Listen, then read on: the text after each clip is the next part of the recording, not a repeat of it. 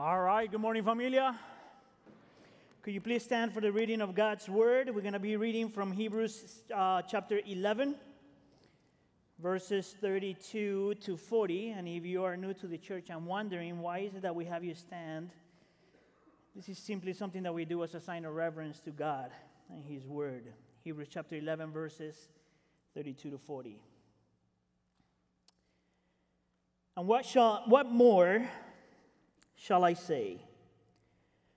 I do not have time to tell you or tell about Gideon or Barak, Samson, Jephthah, about David and Samuel and the prophets, who through faith conquered kingdoms, administered justice, and gained what was promised, who shut the mouths of the lions, quenched the fury of the flames, and escaped the edge of the sword, whose weakness was turned to strength, and who became powerful in battle and routed and routed foreign armies. Verse 35.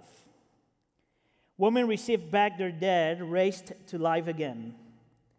There were others who were tortured, refusing to be released so that they might gain an even better resurrection. Some faced jeers and flogging, and even chains and imprisonment. They were put to death by stoning. They were sawed, they were sawed in two. They were killed by the sword. They went about in sheepskins and goatskins, destitute, persecuted, and mistreated. The world was not worthy of them. They wandered in deserts and mountains, living in caves and in holes in the ground. These were all commended for their faith, yet none of them received what had been promised, since God had planned something better for us so that only together with us would they be made perfect. This is the word of the Lord. Lord, we, we pray that you speak to us once again. We know that this is your word, and you use it to transform our lives, Lord. We pray for the presence of your Spirit, that He allows us uh, to believe and to surrender to what the Scripture says. In the name of Jesus, we pray. And we all say, You may be seated. So, for the last few weeks, we have been uh, going through a, actually, yeah, we have been going through a series that we are called By Faith, and today we're finishing that series. And basically, what we have been doing is going through this list of names in Hebrews chapter 11 that gives us a picture of what it means to be to live by faith from a Christian perspective. And what we're doing today is we are looking into this group of people that are going to teach us that whenever we claim to believe in God, by as a natural uh, as a natural response, we become people that live a life of faithfulness. To claim to believe in God leads us to be people that live life of faithfulness. In other words, it is impossible to claim to believe in God and not to live a life of faithfulness. And these are my three points for today. We're going to talk about what it means to be faithful. How do we put faithfulness into practice? And where do we get the power to become faithful? The meaning, the practice, and the source. Can you do me a favor? Look at the person on your left and say, hey, Do you know what it means to be faithful? How many of you guys get uncomfortable every time I ask you to do that? Please raise your hand. Yeah, I know. That's why I do it. Uh, let's go with the first point. Let's talk about the meaning here. I think that the word faithfulness is, is a very common word. I, I think that everyone has a, an understanding of what this means, and some people may define faithfulness uh, as loyalty or devotion or commitment or alliance, and those are all good words. But I believe that the word faithfulness has a, a, a, a more ex, um, extensive definition in the Bible. I think that the biblical perspective of what it means to be faithful is more like uh, a, synonyms of, a synonym of the words believe and trust. In other words, to be faithful is to truly believe God, and because we believe God, we trust Him. And we trust Him regardless of circumstances. And when we trust Him, regardless of circumstances, That's when you live a life of faithfulness. I, I think that that's the biblical definition of what it means to be faithful. Is to believe not just in God, but to believe God to the point that you trust Him regardless of circumstances. And when you trust Him regardless of circumstances, that's when you live a life of faithfulness. Now, the reason why I'm giving you this definition is because that's what I think the text we read this morning shows us. Uh, the text is divided into two different groups. So from verses 33 to uh, verse 38, we find these two groups. And the first group, you find it from verses 33 to the first part of verse 35. And the second group, you find it from the second part of verse 35 all the way to verse 38. And what I find amazing about these two groups is that they were all people that lived by faith, and they were all faithful, but their circumstances were so different. So let's talk about the first group, because I think that the first group is the one that we really like. And I think that you're going to connect to this group automatically. Because this is a group of people that by faith, they overcame obstacles. Don't you love that phrase? Overcoming obstacles. And I want to show it to you. Look at what it says here in verse 33 who through faith, this group of people, conquer kingdoms, administer justice, gain what was promised, and shut the mouths of the lions. That's a beautiful sentence. And we know that the author here is talking about Daniel, a man that because of his faith was willing to go into the lion's den. And God saved him, and God protected him. And he remained faithful under trials, and God gave him victory. We got more examples in the Bible. We got here in verse 34 people that quenched the fury of the flames. And we know that this one is talking about Daniel's friends. And I don't have time to explain all of those stories, so you're going to have to read it by yourself. Some of the people escaped the edge of the sword. Um, I think that there's a plenty of examples here, but maybe what the author is talking about here is prophets. There were people who, whose God turned their weakness into strength, which that's, so, that's amazing. We might, the author might be talking about Esther here, a woman that was weak, and by God's power and because of faith, he became strong. One more example people that became powerful. The author might be talking about Joshua and the Israelites as a whole. Now, this gets better because verse 35 gives us an example of women that received their kids back for after being dead. And I think that this example here is talking about Elijah, a miracle that Elijah, that God did through Elijah, and he resuscitated a widow's only son. Now, what I want you to see here is that this is all people that had really hard times, but they all believed God. Not only they believed in God, but they believed God. And because they believed God, they trusted Him. And because they trusted Him, they overcame obstacles. And they were faithful. All right, by show of hands, how many of you guys love that? How many of you guys don't like that? Yeah. Now, this is, this is the bad news, though. I wish that life would be like that all the time. But if you have lived for more than a year, you know that that's not true all the time. You know that the reality of life is that not all the time we, we are able, because of our faith, to overcome obstacles.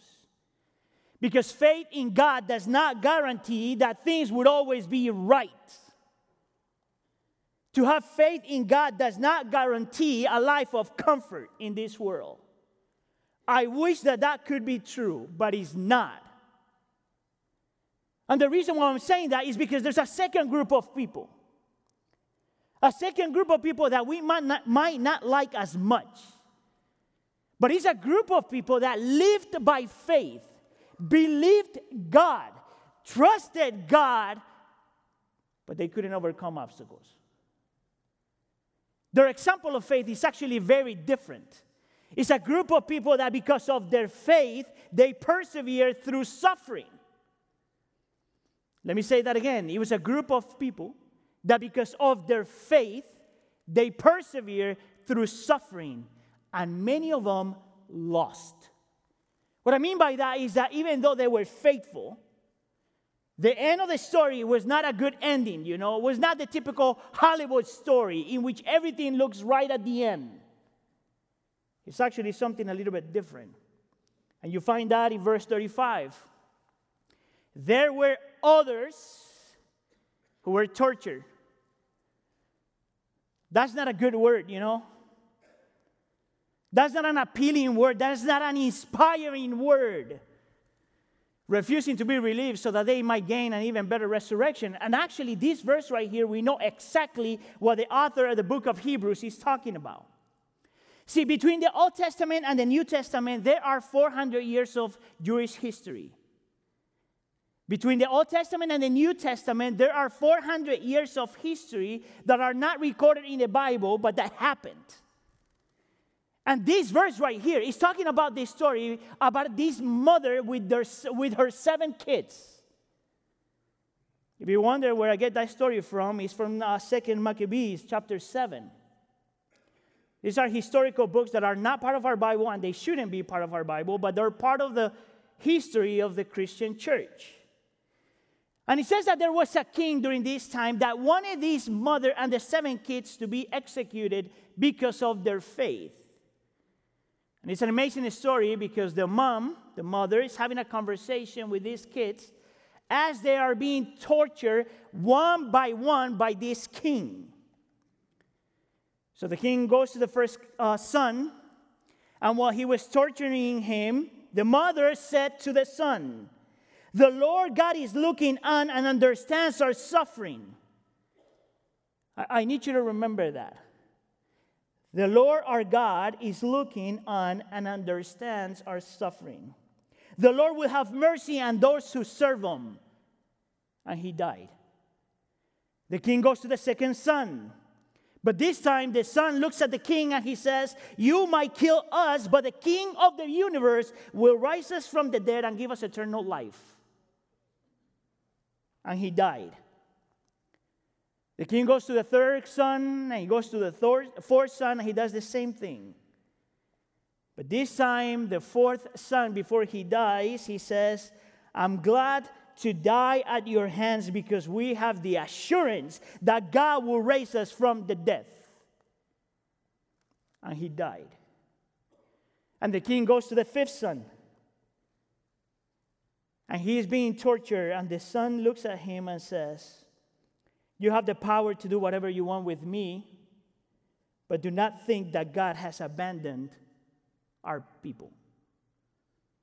Oh, how much you need to remember that. People could do whatever they want with you, and at the end of the day, God has not abandoned his people. That's faith. And he died.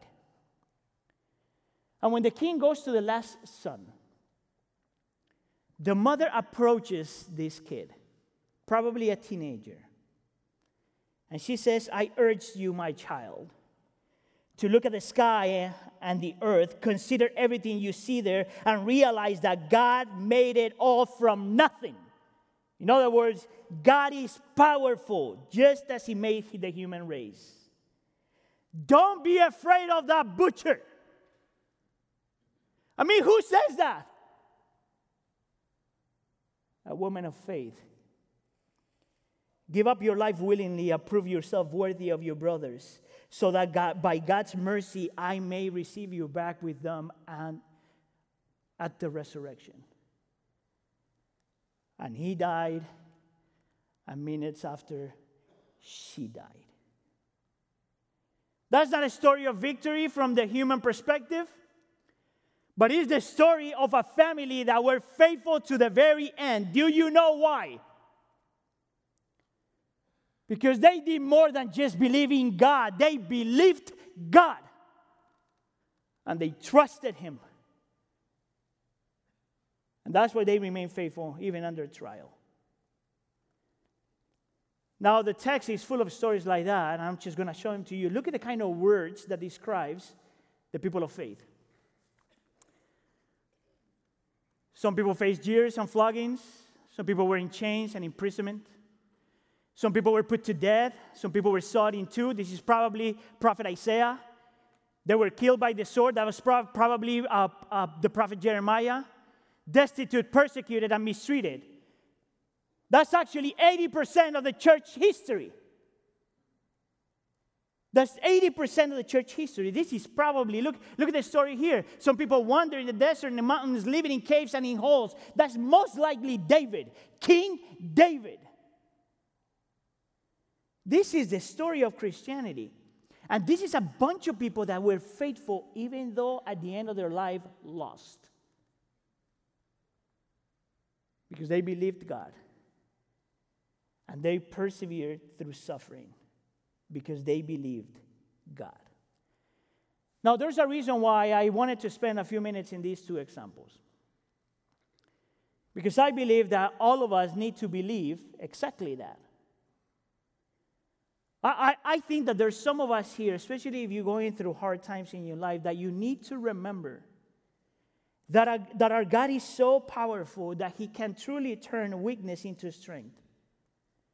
That God is powerful, that by faith we can conquer problems, that by faith we can escape struggles, that by faith God sustains you. And sometimes He gives you victory. I think that's important. God is powerful enough to give you what is required to overcome obstacles. You must remember that. You must remember that today you're going to need to remember this tomorrow, and you will have to remember that next week. But there's a whole section of us here in this group this morning that need to remember that God is even more powerful than that. That God has the power to keep you and sustain you even when persecution comes. When torture is a reality, when mistreatment is real, when you have to hide and you have to wonder, when you are being ignored and when you are being rejected, God has the power to sustain you even when you suffer. I need you to remember that. Because that's not what you hear. That's not what people offer. We like the first group. We love the first group. We hate the second one. And that's why I, I think that many of us might struggle in our faith. Oh, we want God to do amazing things in us and through us. Praise God. And those, that's great. But, but we struggle when we think that God is supposed to work in a certain way and He's supposed to do certain things. And part of the struggle is because we tend to have an agenda for God.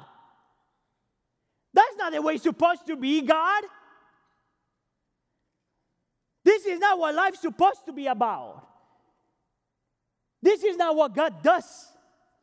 And that's part of the reason because you have grown you grew up in a culture that tells you that you're supposed to have preconceptions about God. Instead of letting God speak to you about how God is and how he works. And the reality is, for those of you that are Christian, is that you won't be able to stay faithful if that's your mentality of God. You don't get to have an agenda. You don't get to tell God the way He's supposed to work. You don't get to tell God what He's supposed to do. We get God as God is.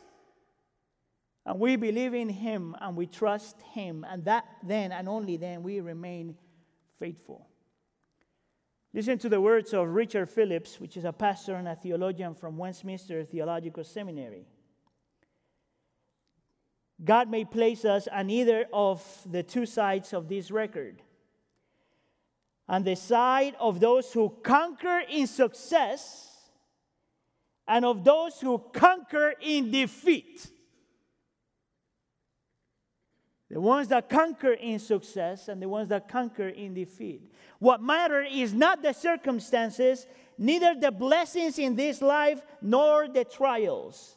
What matters is the faith by which we may conquer all circumstances. You know, one of the favorite verses that we have as a church, not this, the Christian church, is I can do all things through Christ that gives me strength. You ever, have you ever heard of that verse? Everyone loves that verse. You have a coffee mug with that verse. but you know the context of that text? This is when Paul says, I could have a lot, I could have a lot, and I maybe I don't have anything. I could be in victory and I could be defeated. I could be rich and I could be poor. I could be loved and I could be persecuted. I can do all things through Christ that gives me strength. See, that's the Christian faith. Regardless of circumstances, that's the Christian faith. We believe God during the good times and the bad times.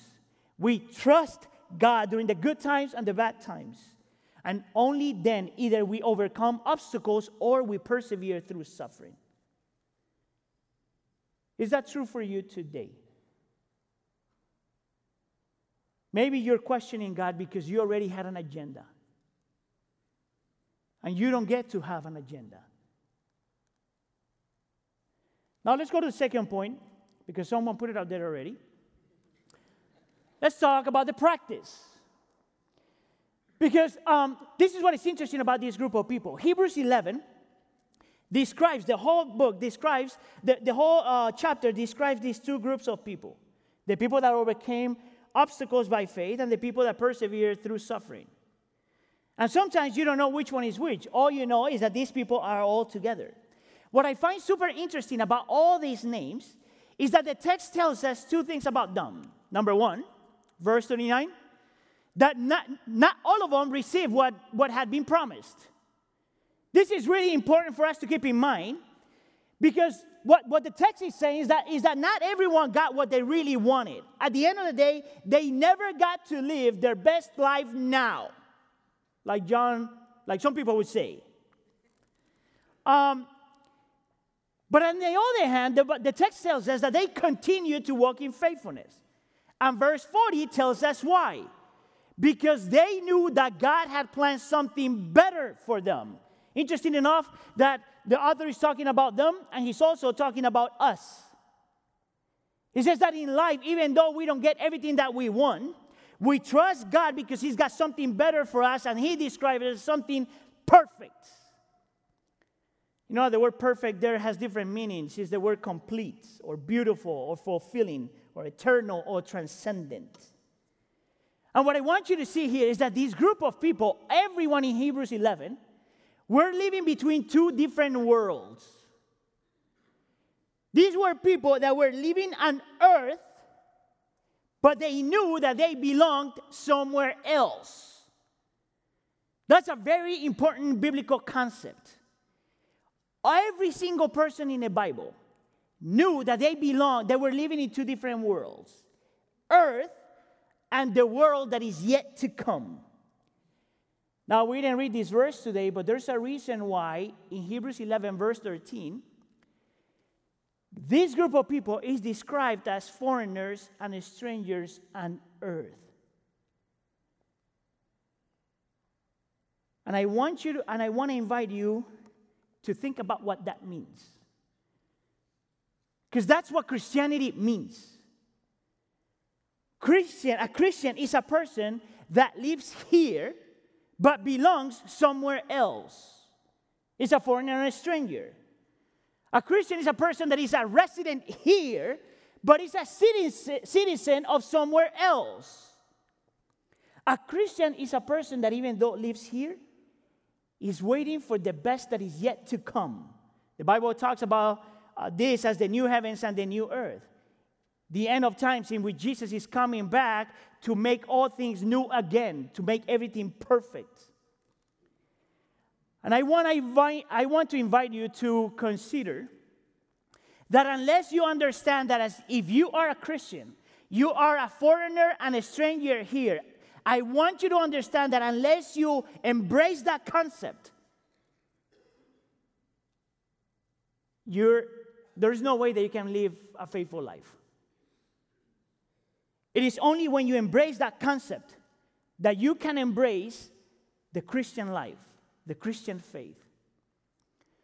Now, let me, let me, let me tell you why I wanted to share this with you. Because um, this phrase right here changed my life completely.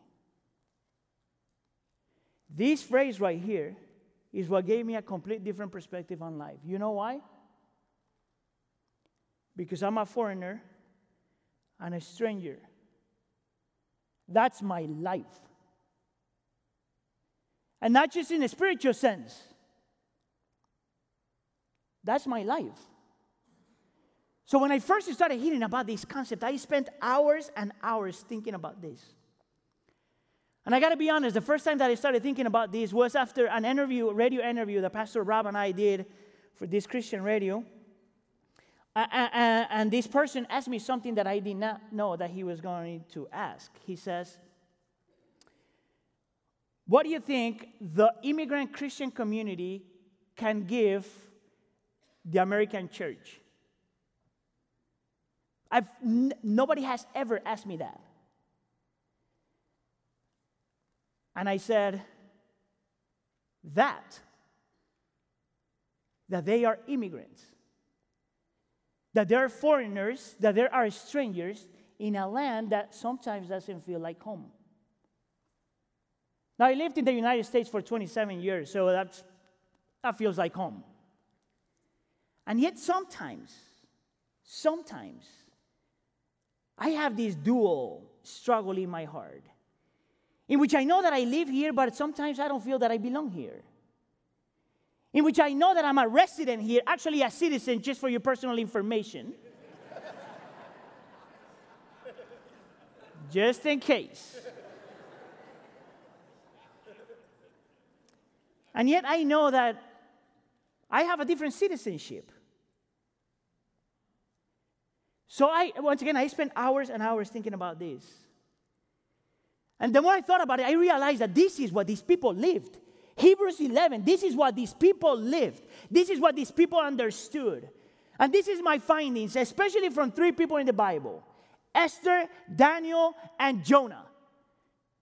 And this is what I learned. So here, let me give you one, two, three, four, five, six, seven, eight, nine, three things about what it means to be a foreigner and a stranger on earth. Number one, that you must remind, if you are a believer, you must remind yourself that this is not home the way it is.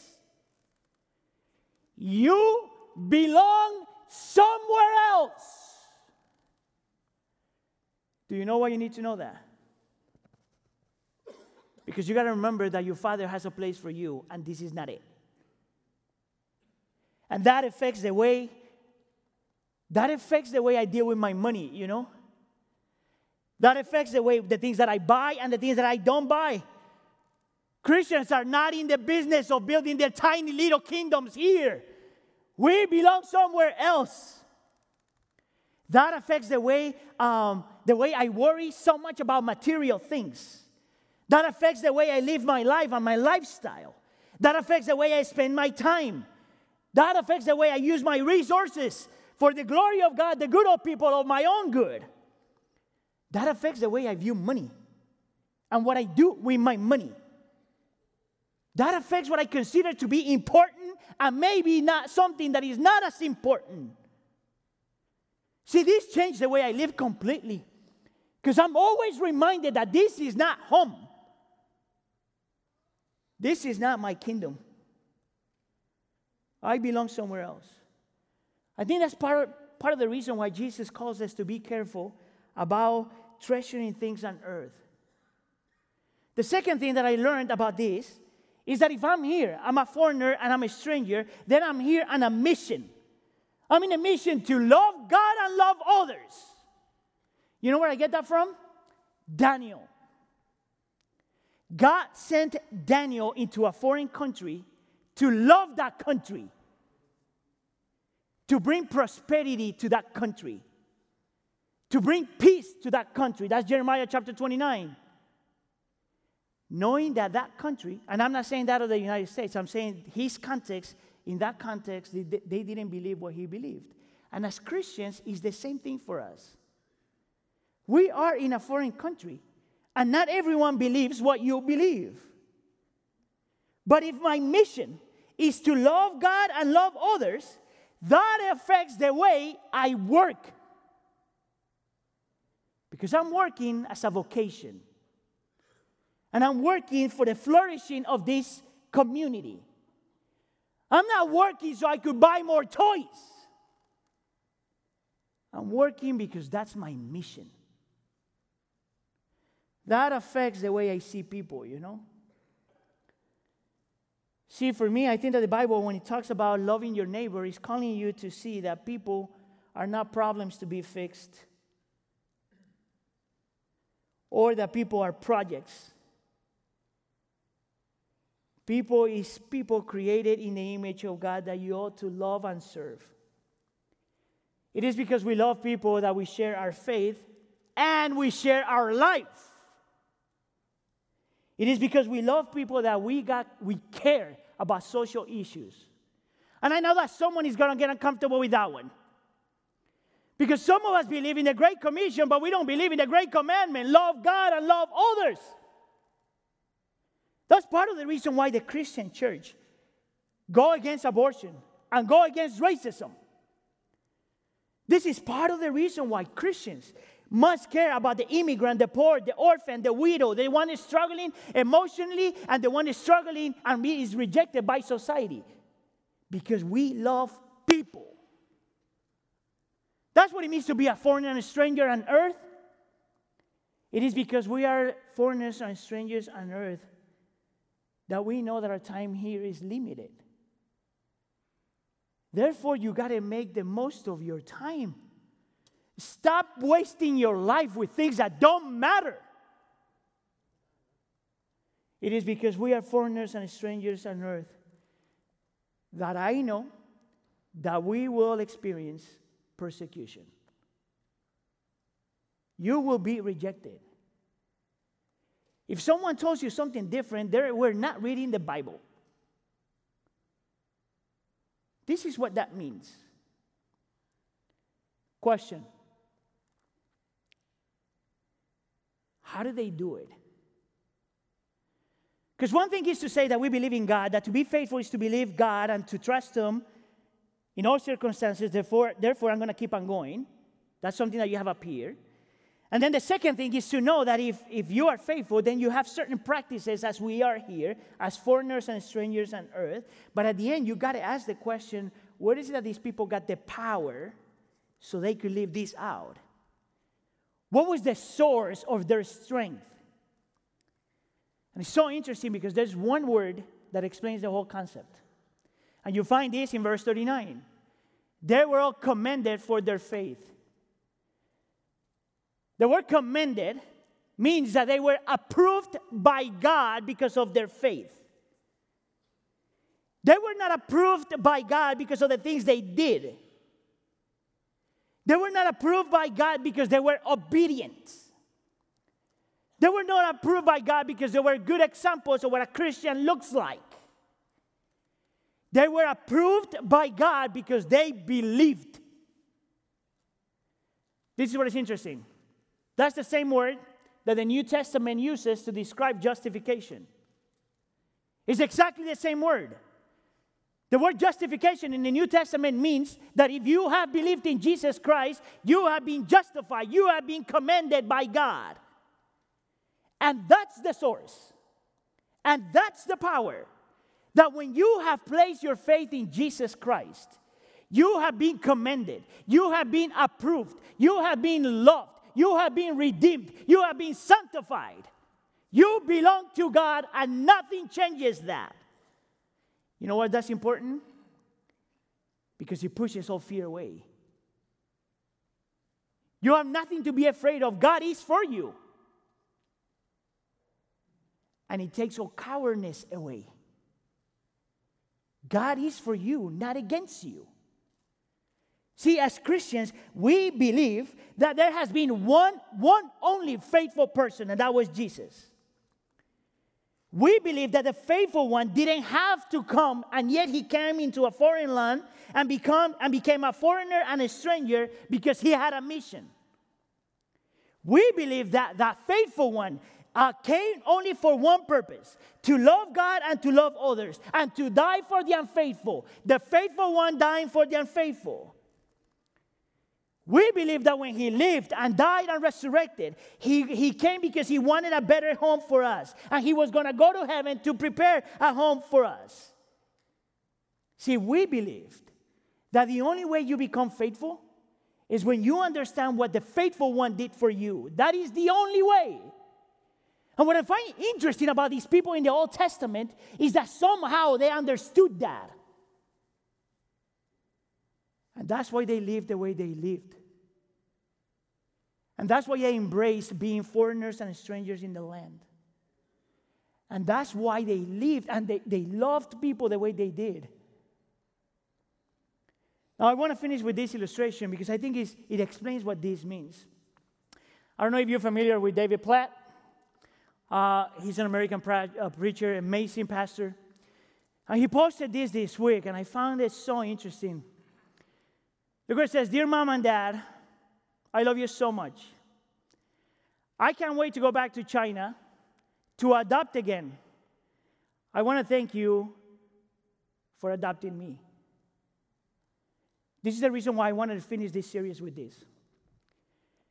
When you know that you have been justified, and that also means adopted, the natural response is to want other people to experience what you have experienced. Is the power of the gospel. If you want to live as a faithful person, if you want to practice your faith, you must believe that you have been adopted, that you have been justified, that you have been received, that you have been loved. And when you do that, you go back to China, even if you're not Chinese. Because you want other people to experience what you have experienced. Amen? Can we pray?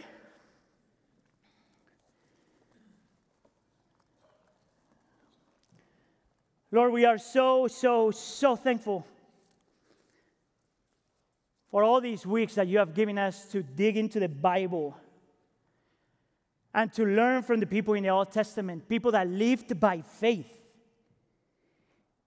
people that were examples of what it means to live by faith.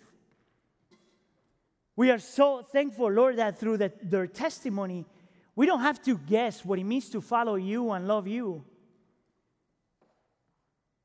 Lord, by my prayer as we finish this series and we prepare for the most amazing uh, celebration of the year, Good Friday and Easter, I pray, Lord, that you remind us that the only thing we have that changes and give us the power to live what we're supposed to live is the beautiful gospel. What Jesus came to do, how Jesus came to save us, and how Jesus raised us to a new nature so we live for, you, for Him. Lord, if there's people here that have not made a commitment to you just yet, please work in their hearts and in their minds. Help them make a decision for you today. And for those of us that are Christian and have been Christian for a while, Lord, give us the courage. Um, and empower us, Lord, to live what you have called us to live. And we pray for all of this in the name of Jesus, and the church says,